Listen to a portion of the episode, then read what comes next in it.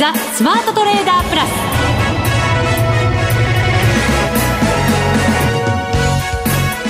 全国のリスナーの皆さんこんにちは。内田まさです。ここからはザ・スマートトレーダープラスをお送りしていきます。この方にご登場いただきましょう。国際テクニカルアナリスト福永博之さんです。こんにちは。よろしくお願いします。よろしくお願いいたします、はいさて日経平均79円86銭高1万6899円当選あと30円ぐらいで1万7000円に手が届くところだったんですけどね、はい、高いところは、うん、あのもうちょっとだったんですが、まあ、やっぱり1万7000円の手前のところでですねやっぱ買いが続かなくなっちゃったのと、はい、それからやっぱり積極的に買う人がなかなか出てこなかったですね。まあ、やっぱりなんといっても明日の夜雇用統計もありますからね。まあそこ見てからでもいいやって、まあ見てからにしたいよっていう方が多いのかもしれませんね。そうですよね。はい。まあ特に10月って今年に関しては動きづらいですもんね。そうなんですよね。あのまあそういう意味で言うとやはり10月はあのどうしてもやっぱ警戒感がねこれまで過去の経験則であのあるのと。それから、まあ、今お話したようなやっぱり経済指標ですよね、うん、あの特に今回の経済指標アメリカの経済指標は注目されてますから、はい、まあ、そういう意味ではあの結果次第で、えー、上下どちらにでも触れる可能性がこう出てくるということで、うん、まあ、前哨戦といってはちょっとあれあの語弊があるかもしれませんがあの月初に出てくるアメリカの経済指標で言いますとあのアメリカの ISM それから、まあ、ISM の中でも非製造業と製造業、両方ですよね、はい、そうですね。また、特に先月から大注目って感じですよね、本当ね、えー、もう特に先月のあの製造業のあの ISM の数値見るとあのまあ、日銀の単価だとゼロとかがね、あの景況感の分かれ目、あとはあの景況茶調査ですと50が景況感の分かれ目ってなりますけど、はい、ISM もちょうど50が分かれ目になっていてですね、うん、でそれを、まあ、先月は下回っていたのが今月は上回ったと。ねこれすごい改善って感じでしたけど、はい、そうですよね。であと ISM の非製造業も11か月ぶりの高水準。はい、はい、どうしちゃったんでしょうね。あの僕ちょっと楽観してませんでしたっけ？ちょっと今日内田さんのツッコミが弱いから僕から言っちゃおうかな。自ら。自らまだわかりません。まだわかりませんけどね。はい。はい、さあこの先も楽観視できるのかどうなのか、ね、この後のコーナーで詳しく伺っていきましょう。はい、それでは今日もよろしくお願いいたします。はい、ます番組進めていきます。この番組を盛り上げていただくのはリスナーの皆様です。プラスになるトレーダーになるために必要なテクニック、心構えなどを今日も身につけましょう。どうぞ最後まで番組にお付き合いください。この番組はマネックス証券の提供でお送りします。スマートトレーダー計画、よーい、ドンさあ、まずは足元の相場から振り返っていきたいと思います。日経平均株価今日は79円86銭高の16,899円当選。トピックスはプラス6.12ポイント1353.93ポイントでした。売買代金1兆8673億円ちょっと物足りないかなっていう感じなんですかね。そうですね。まあ、うん、昨日が1兆8878億円ですからもう本当に、はい、まあほんの200億円ぐらい、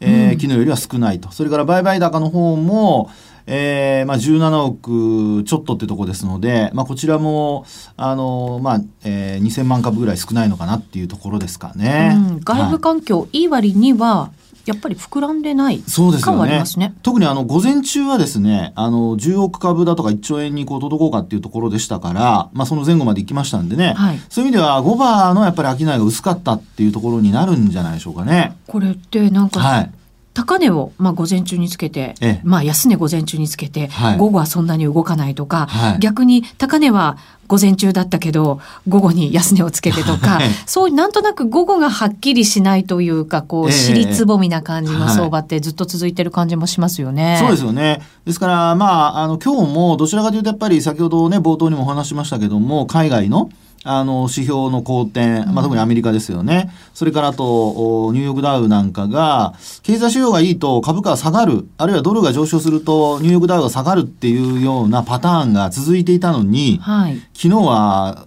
上昇しましたもんね。そうなんですよね。ダウも高くて、ナスダックも高くて、はい、加えて言うと原油も高い。そうなんですよね。うん、ですから、どちらかというと、そのリスクオンの状態が、あの、ちょっと広がったっていうようなことになってますから、その流れを東京マーケットはもう朝方受けて、で、えー、なぜかその後は、あの、まあ、様子見ムードになってしまうと。まあ、経済指標が今週はね、あの、月水金とありますから、はい。ね、だからその分がどうしてもやはり、あの、5番の様子見につながってるっていうところだと思うんですけども、まあ、こうやって見てみると、あとは、あの、えー、まあ、日本の方もそうですけども、アメリカの方からまず、あの、決算発表がスタートしますので、はい、株に関してはですね、まあ、そのあたりが今後、あのー、まあ、あもし仮にその、アメリカの雇用統計良くても悪くても、えー、一旦その1万7000円台、まあ、乗せても乗せなくてもですけども、あの、次の、おまあ、あその、えー、マーケットの注目が、そっちに移っていくっていうことなんじゃないかなと思いますけどね。これどうですか？アメリカの経済指標発表されていいものが出た場合って、はい、えー前月を考えるとやっぱりこう利上げっていうところが逆に意識されてきて、はいええ、株なんか売られちゃう可能性もあるんじゃないかなと思いましたけど、はい、やっぱり景気がいいっていうことがしっかり交換されてる？ね、ですから本当にあの、まあ、あの強い時の例えばアメリカはですねアメリカ株はいいとこ取りですから もう本当にですね、あれ先月まで、あれあの材料だったら売られてたんじゃないのかなって思うのが、いきなりこう強気の材料に変わりますからね。それはなんかこう、楽観的というのか、マーケットは織り込んだというのか。ね、そのあたりが、まあ、アメリカ株はどうしてもやっぱりこう、右肩上がりをね、はい、続けているっていうところの、その強さの背景だとは思うんですけども、はい、えまあ、あとはですから、あの、そういった状況で、えー、外部環境の好転が、あまあ、揃ってきて、うん、で、なおかつ、まあ、決算発表もアメリカはね、今、PR の17倍台の後半っていうところなので、ニューヨークダウの方ですけどね。ですから、そこが、あの、少しでも、まあ、えー、横ばいないしは、あの、増益になってくれれば、うん、株価もある程度値を保つでしょうし、えー、それがひいてはね、日本株にとっても、アメリカ経済が引っ張ってくれるのであれば、日本株もね、先行きちょっとあの期待が持てるっていうようなことで、決算発表が横ばいにでもなってくれれば、まあ、御の字というような状況かと思いますけどね。そうですね。少なくとも売る材料っていうのはなくなりそうな感じしますよね。そこですよね。あの、もう本当に内田さんの今のまさにその通りの言葉でですね、あの、今週って、例えば、まあ、今日もあの、セブンアイ・ホールディングスが、あの、まあ、決算発表を発表してますけど、決算発表してますけど、あの、まあ、観測報道が出た時にですね、はい、売り気配で始まっても、結果的にザラバ中上昇したり、うん、あるいは、まあ、川中は売られましたけども、翌営業日は反発して、まあ、小幅な反発ですけどね、うん、えー、して終えたりだとか、それからあと、あの、損保ホールディングス。これも、あの、大型の買収案件の発表があって、でそれで、えー、実際に、えー、こう、まあ、資金が大量に必要になりますから、あ一旦売られたんですけども、あの、それも寄り付きだけで、その後は上昇して終えるとか、うん、あの、見てみると、意外とですね、あの、マーケットの反応がポジティブなんですよね。うん。下がったところでしっかり買いが入ってくるっていう感じですよね。たとえ材料があまり良くなかったとしても、はい、その通りですよね。ですから本当にあの内田さんの指摘の通りですね、そういうふうなあの動きにちょっと今なってきているので、うん、えー、これが本当にこう本決算がね、もちろん悪いものはさっきお話したように川中のように売られるものもあるので、えー、その全部が全部好意的とは言えないんですけども、ただ、あの、そこで一旦、まあ悪い材料も織り込み、で、織り込んで、えー、まあ、反発する銘柄と、あの、徐々に織り込んで下げ止まっていく銘柄と、そういうのが出てくるだけで、マーケットのセンチメントはだいぶ明るくなりますからね。うん。はい。本当そうですね。えー、そうすると、やっぱり、まあ、個別株に、あの、資金が向かったりだとか、あるいは、まあ、今ですと、あの、日経平均の PR は14倍台の今前半ですかね。今日上がってますから、もうちょっと上がってるかもしれないですけども、まあ、それで言うと、日経平均の PR よりも、低い銘柄っていうのが、意外と、あの、東証一部にも結構ありますからね。うん、えー、なので、えー、それを考えると、まあ、あの、決算発表前に、ひょっとすると出遅れ銘柄を買うとかですね。うんあの、本当にあの、少しですけども、まあ、外部環境は、あの、確かにまだ、あの、前半、まあ、10月の前半、いい指標が揃ったので、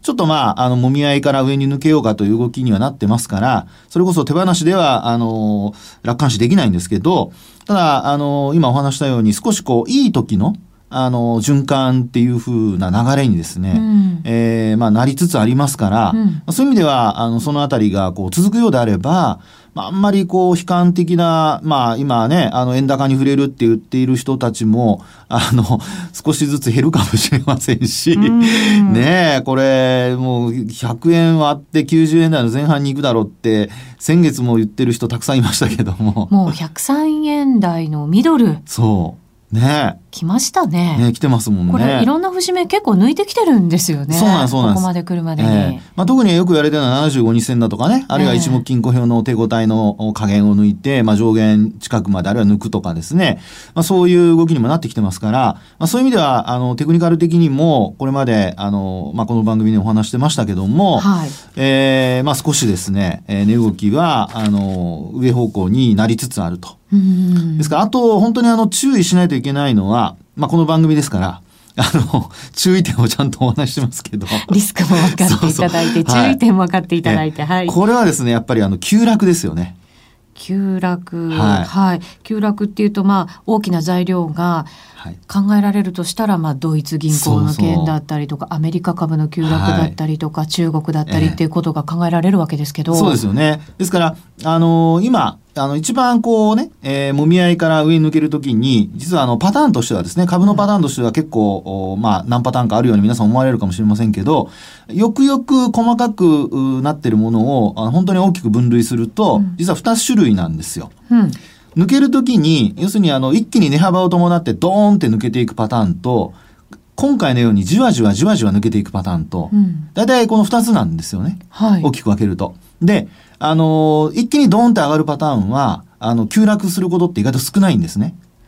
なぜかというと、いい材料が出て上がってるので、うん、多少悪い材料が出ても、そういったものは、あの、基本的には、えー、マーケットには、なんていうんでしょうね、影響をあまり与えないことが多いんですよ。はい。で、一方で細かく細かく上がっていくパターンっていうのは、今日でも4連投じゃないですか。はい。で、あの、7月にも7連投、あ、6連投かな日経平均ありましたけど、あの時も6年とした後に、その後、どんどん落ちていってんですよね。ようやく積み上げたものが、なんか、倍返し的な感じのなんかね。そうなんです、そうなんです。急落に。ですから、こう、コツコツ上げていくパターンっていうのは、みんながこうね、心配しながら上があの、少しずつ買って上が上げていくパターンなんですけど、はい、そこでやっぱり売り方も我慢してますから、急上昇の時には売り方も買い戻しているので、うん、そこでまた売るっていう元気がもうあんまないんですよね。ああ、なるほど、はい、心理を考えると分かりますね、そうそうそうそれって。そうですよね、うん、もうこれで売っても、あの、大きく急上昇している時には、また元の値段まで戻すのにはこれ大変だと。そうすると、売り方も、あの、売り圧力がやっぱ弱くなる。はい、ところが少しずつ上がっていく時って売り方も頑張ってるところなので、うん、ここでよし挽回だと思うと もう一気にそこで売り乗せしてきたりするわけですよ。だからスピードが速くなるんですね。ああ、いいこと言いますね。その通りですね。はい。なので、まあ今回のケースは、まあもちろんあのね、あの今晩も明日もありますから、週末までどうなるかわかりませんけど、あのアメリカの雇用統計で、えー、大きく上昇しても、例えばあの、髭で終わったりだとか、うん、あるいはその小幅の上昇で終わるとか、まあ、そういうふうになった時にはですね、えー、その後の、あの、動き次第では、まあ、上値が重たかったりすると、それこそさっきお話したように急落。これあの、内田さんがさっきお話ししてくれたのは、あの、材料が出ての急落ですけど、材料がなくても急落することありますからね。うん、需給ですからね。そうです、そうです。やっぱりね。はい。なので、まあそういう意味では、あの、やっぱりある程度、あの、きちんとこう価格を持ち上げていって、あの、買ってる人たちも安心できる水準。まあ、やっぱりね、あの、そういう意味で言うと、やっぱ移動平均線が、あの、25日線がまだ、あの、トピックスは上向いてるんですけど、日経平均の25日線の角度っていうのはあまりそれほど高くないので、上向きではないので、そういう意味ではこういう時の、あの、小幅な上昇っていうのは売りが出やすいっていうこともありますから、うん、やっぱり1万7000円乗せてからは、あの、慎重に見ていくっていうことがですね、あの必要になってくるのではないかなと思いますけどね。うん、よくなんかあのじわじわ上がっていく相場の方が長続きするなんていう言い方もするじゃないですか。いいこと言いますね内田さん。今日冴えてますか？冴えてますね。稀にあるんですよこういうことが。最初の僕に対する突っ込みがなかったんで。優しく始まってね。ねあそうですね。ね、あの、それは本当その通りで、はい、これね、あの、サイクル理論っていうのがあってですね、うん、サイクルっていうのは何のサイクルかというと、いわゆるあの、日柄のサイクルっていうのがあるんですよ。はい。で、あの、これってあの、えー、例えば、えー、少しずつ上がっていっても、その、日柄、要するに上がってる日数が長ければ、その分、みんなの印象としてはすごく強い相場と思うじゃないですか。はい。でも、あの、急上昇して、短命に終わるような相場って、あ、終わっちゃったっていうことで、うん、あの、印象としては強い相場っていう印象残らないですよね。儚い感じがしますよね。そうそうそう。あっという間にね。花火のような。そうそうまあ、うまく言えば桜とかね、咲いたら散っちゃうみたいなね。はい。はい。で、あの、そういうのを、あの、まあ、サイクルで言うと、うん、あの、上昇期間が長い。値幅が伴わなくても上昇期間が長いものを、ライトトランスレーションって言ってですね、うん、あの、まあ、上昇トレンドで、なおかつ、あの、まあ、強い相場の時をそういうふうに言うんですよ。で、今度レフトトランスレーションと言って、上がってる期間が短くて、下がってる期間が長いようなものをレフトトランスレーションと言って、そのサイクル理論の中ではそういう考え方があるんですね。ええまあ、あの、サイクルの話はね、あんまり、あの、この番組ではしてませんけども、まあ、まさに今の内田さんの話が、そういうことをですね、あの、質問的、まあ、疑問ですね。これを、あの、ちゃんと、えー、説明してる、理論的にというかご説明しているものはちゃんとあるので、まあ、あの、興味のある方はね、あの、見ていただくといいと思いますけどね。なるほど。はい。私もちょっと調べてみたいなと思います。はい、サイクル理論とかで検索すると多分出てくると思います。はい。はい、勉強してまいります。以上、スマートトレーダー計画、用意ドンでした。ザ・スマートトレーダープラス。今週のハイライト。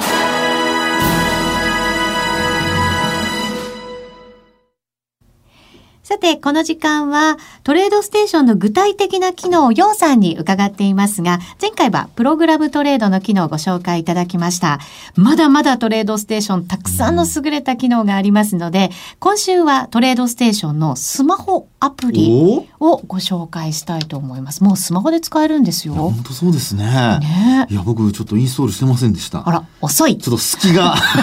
隙がありますね。してください。はい。まずはヨウさんの話聞いていただいて、はい、これはいいなと思ったら、ぜひダウンロードしていただいて、ね、いやいや、その間にもう ダウンロードします。はい。さすがです。それではお聞きください。はいさて、この時間はトレードステーションの魅力を伺っていますが、今週もようさんにお話を伺っていきます。ようさん、こんにちは。こんにちは。よろしくお願いいたします。お願いいたします。さて、今回は何をご紹介くださるんでしょうか？えー、今回はトレードステーションのスマホアプリについてご紹介したいと思います。トレステスマホアプリでも使えるんですか？はい。最近出たものになります。そうなんですね。はい、えっ、ー、と、入ってる機能はどんなものがあるんでしょうか？ではまずあのオーソドックスなものから申し上げますと、はい、あの株価を見たりですとかあのチャートランキングを見たり、うん、あるいはニュースをチェックできたり、うん、皆様の口座に入っているポジション情報などが見れたりするアプリです。はい。どれも必要なものですけど、定番中の定番ですね。はい、そうです。はい、はい。でもやっぱりトレステは他とは違うものがあるわけですよね。はい、そうです。ありがとうございます。えっ、ー、と、このアプリではテクニカル分析を本格的に行えるというところが他と違います。スマホアプリなのに。そうなんです。はい。あの、まあ、移動平均線とか、そういったシンプルなテクニカル指標の追加であれば、うん、まあ、基本的にどこでもできると思うんですけれども、はい、このスマホアプリの中でだけで約20種類の指標をパッとチャートに適用することができます。えー、それってすごく本格的ですね。そうなんです。またそれだけではなくてトレンドラインとか指で直接このチャートに書き込むことができますので、はい、結構簡単にできるので、よかったらお見せいたします。はい、今実際にようさんのスマホアプリを使わせていただいてるんですけど、はい、はい、こうまず線の種類を選んでいただきまして、はい、で2つの点をタップするともうすぐにトレンドラインっていうのが引けるようになります。一瞬で引けちゃいましたね。そうなんです。こうやって微調整もできますので。えー、これ、はい、髭の先っぽと先っぽをこう結ぶのもトントンってやるだけで、はい、そうなんです。正確に弾けちゃうんですね。そうなんです。もう手ぶれとかももちろん入らないので、はい、かなり綺麗に弾けてとても楽しいです、ね。えー、私も結構スマホアプリでトレンドライン引いたりするんですけど、何回もやり直したりして、そうなんですね。くさかったりするんですよね。そうなんですね。これはめちゃめちゃ嬉しいですね。はい。文字を入れることができるので、はい、ここで要注意、例えば要注意とか入れますと、うん、もうこのチャートにその文字が保存されるので、次回開いた時には、あ、そういえばこの時これがあったな。そんな風にあの振り返ることもできます。あの最近ってパソコン持たなくってスマホだけでトレードするっていう人たちも増えてきてるじゃないですか、はい、そうですね、はい、そういう方々でもこれ十分満足いただけますね。そうですね。なかなか PC で立ち上げてっていうのが面倒な方も多いと思うので、はい、むしろ本当にスマホ1台で取引、分析にお使いいただけるのではないかと思います。そうですね。あとやっぱり家にいる時間がなかなかなくて、はい、外ででも取引のチャンス探したいっていう方にもぴったりですね、はい、はいぜひこれは使っていただきたいですね。はい。ぜひ使ってみてください。はい。さて、ようさん、新しいキャンペーンが始まったそうですね。はい。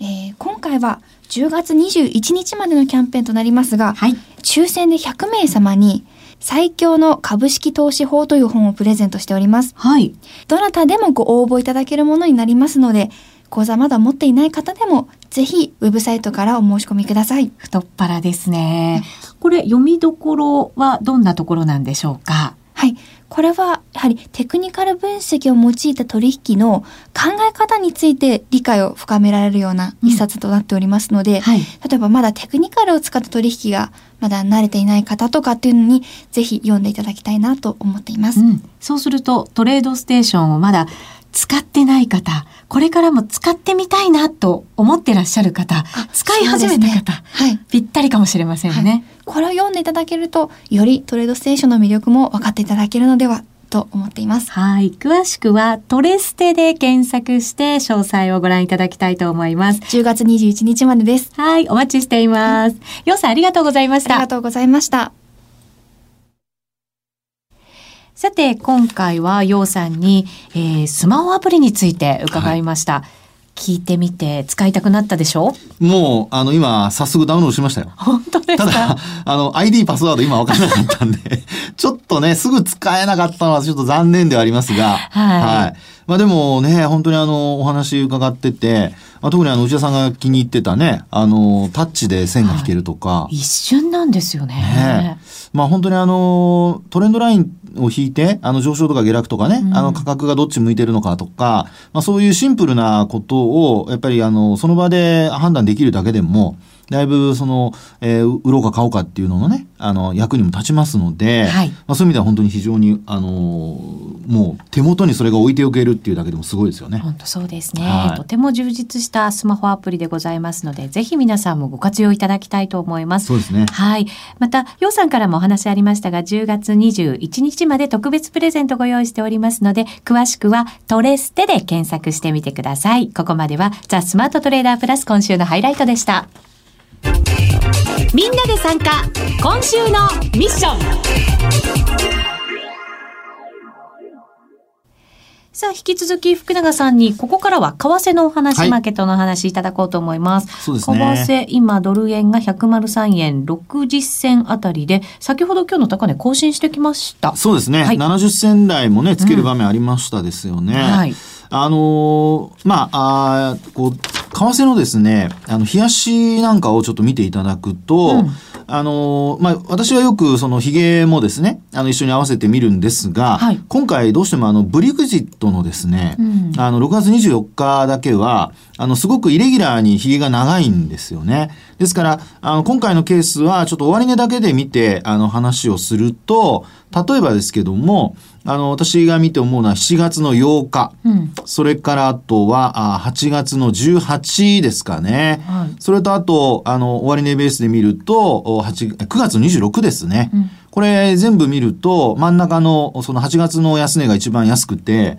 えー、まあ、トリプルボトムにちょっとなりそうな形なんですよね。はいうん、えー、ですから、あの、途中、間の山は非常に高くてですね、7月なんかは特にあの、100えー、107円台。まで行ってますから、そういう意味ではネックラインっていうのは、ちょっと歪な、こうね、え右肩下がりのラインにはなるんですけど、はい、ただ、ここで、あの、9月の上旬のその高値ですね、初旬の。まあ、ここなんかを抜けてくると、流れはやっぱり、あの、一気にこう買い戻しが、あこう、まあ加速、あるいは強まるっていうですね、うん、えー、ことになると思いますので、まあ、あの、為替取引されている方、ショート派の人はもうすでに買い戻してるかもしれませんけど、ここで売り乗せするかどうかっていうのは、やはりあの、慎重にね、えー、対応していただいた方がいいのかなと思いますね。はい。福永さん、ここ数週間、楽観視されてきましたけれども、はい、どうですか？そこに強さみたいなものは加わってきましたか？うん、そこですよね。うん、あの、えー、今日はまだもみ合いなので、あの、まあ、モメンタムなんていうね、あの、上昇とか、あの、下落の強さ、あ勢いを教えてくれる指標あるんですけど、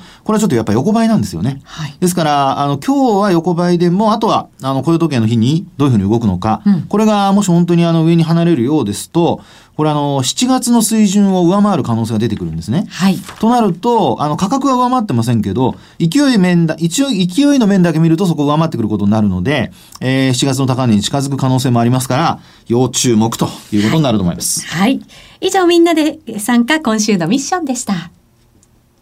さて、そろそろ番組もお別れの時間近づいてきましたが、はい、ここで福永さん、なんか新しい本が日本じゃないところで出た。そうなんですよ。あのですね、あの、この番組でもあの、プレゼントか何かにもさせていただきましたが、あの、今年の1月に出たですね、ど素人が読める株価チャートの本っていうのがあるんですけど、はい、この本が出てからですね、台湾から翻訳本を出したいっていうオファーをいただきまして、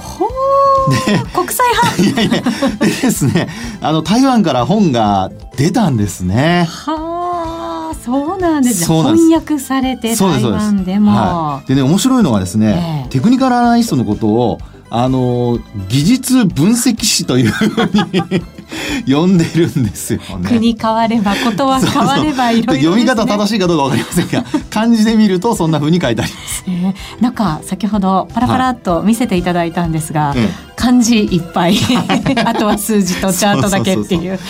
シンプルな作りですけど、えー、まあね世界でもっていうか、まあ、台湾でもやっぱりテクニカル分析興味持っていただいているのかなと思いますので、はい、えー、皆さんもですね、えー、勝てるように、うん、ぜひあのテクニカル分析をちょっと勉強していただいて、頑張ってほしいなと思いますね。本当そうですね、はい、ファンダメンタルズもまあね当然ですけれどもテクニカルも見事につければ私たちってやっぱりその利益を得るチャンスがさらに拡大していくわけですからね。そうですよね、はい、えー、もちろんあの100%ではないにせよですねやっぱりあの判断材料にして、えー、強い味方にしてほしいなと思います。はい文字通り国際派の国際テクニカルアナリストが出したしかし漢字ばっかりでよくわかんないな。でもなんかいいですね。こうやってね、ね、違う国でも出るってちょっとかっこよかったですありがたいことでございます、はい、番組にも出ていただいてありがとうございます また来週もぜひよろしく今日の内田さんはいつもと違うな。そうです。違うバージョンで迫ってみます。ね また来週も違うバージョンでいきたいと思います。はい、お願いします。はい、ここまでのお相手は福永博之と内田まさでお送りしました。それでは皆さん、また来週。この番組はマネックス証券の提供でお送りしました。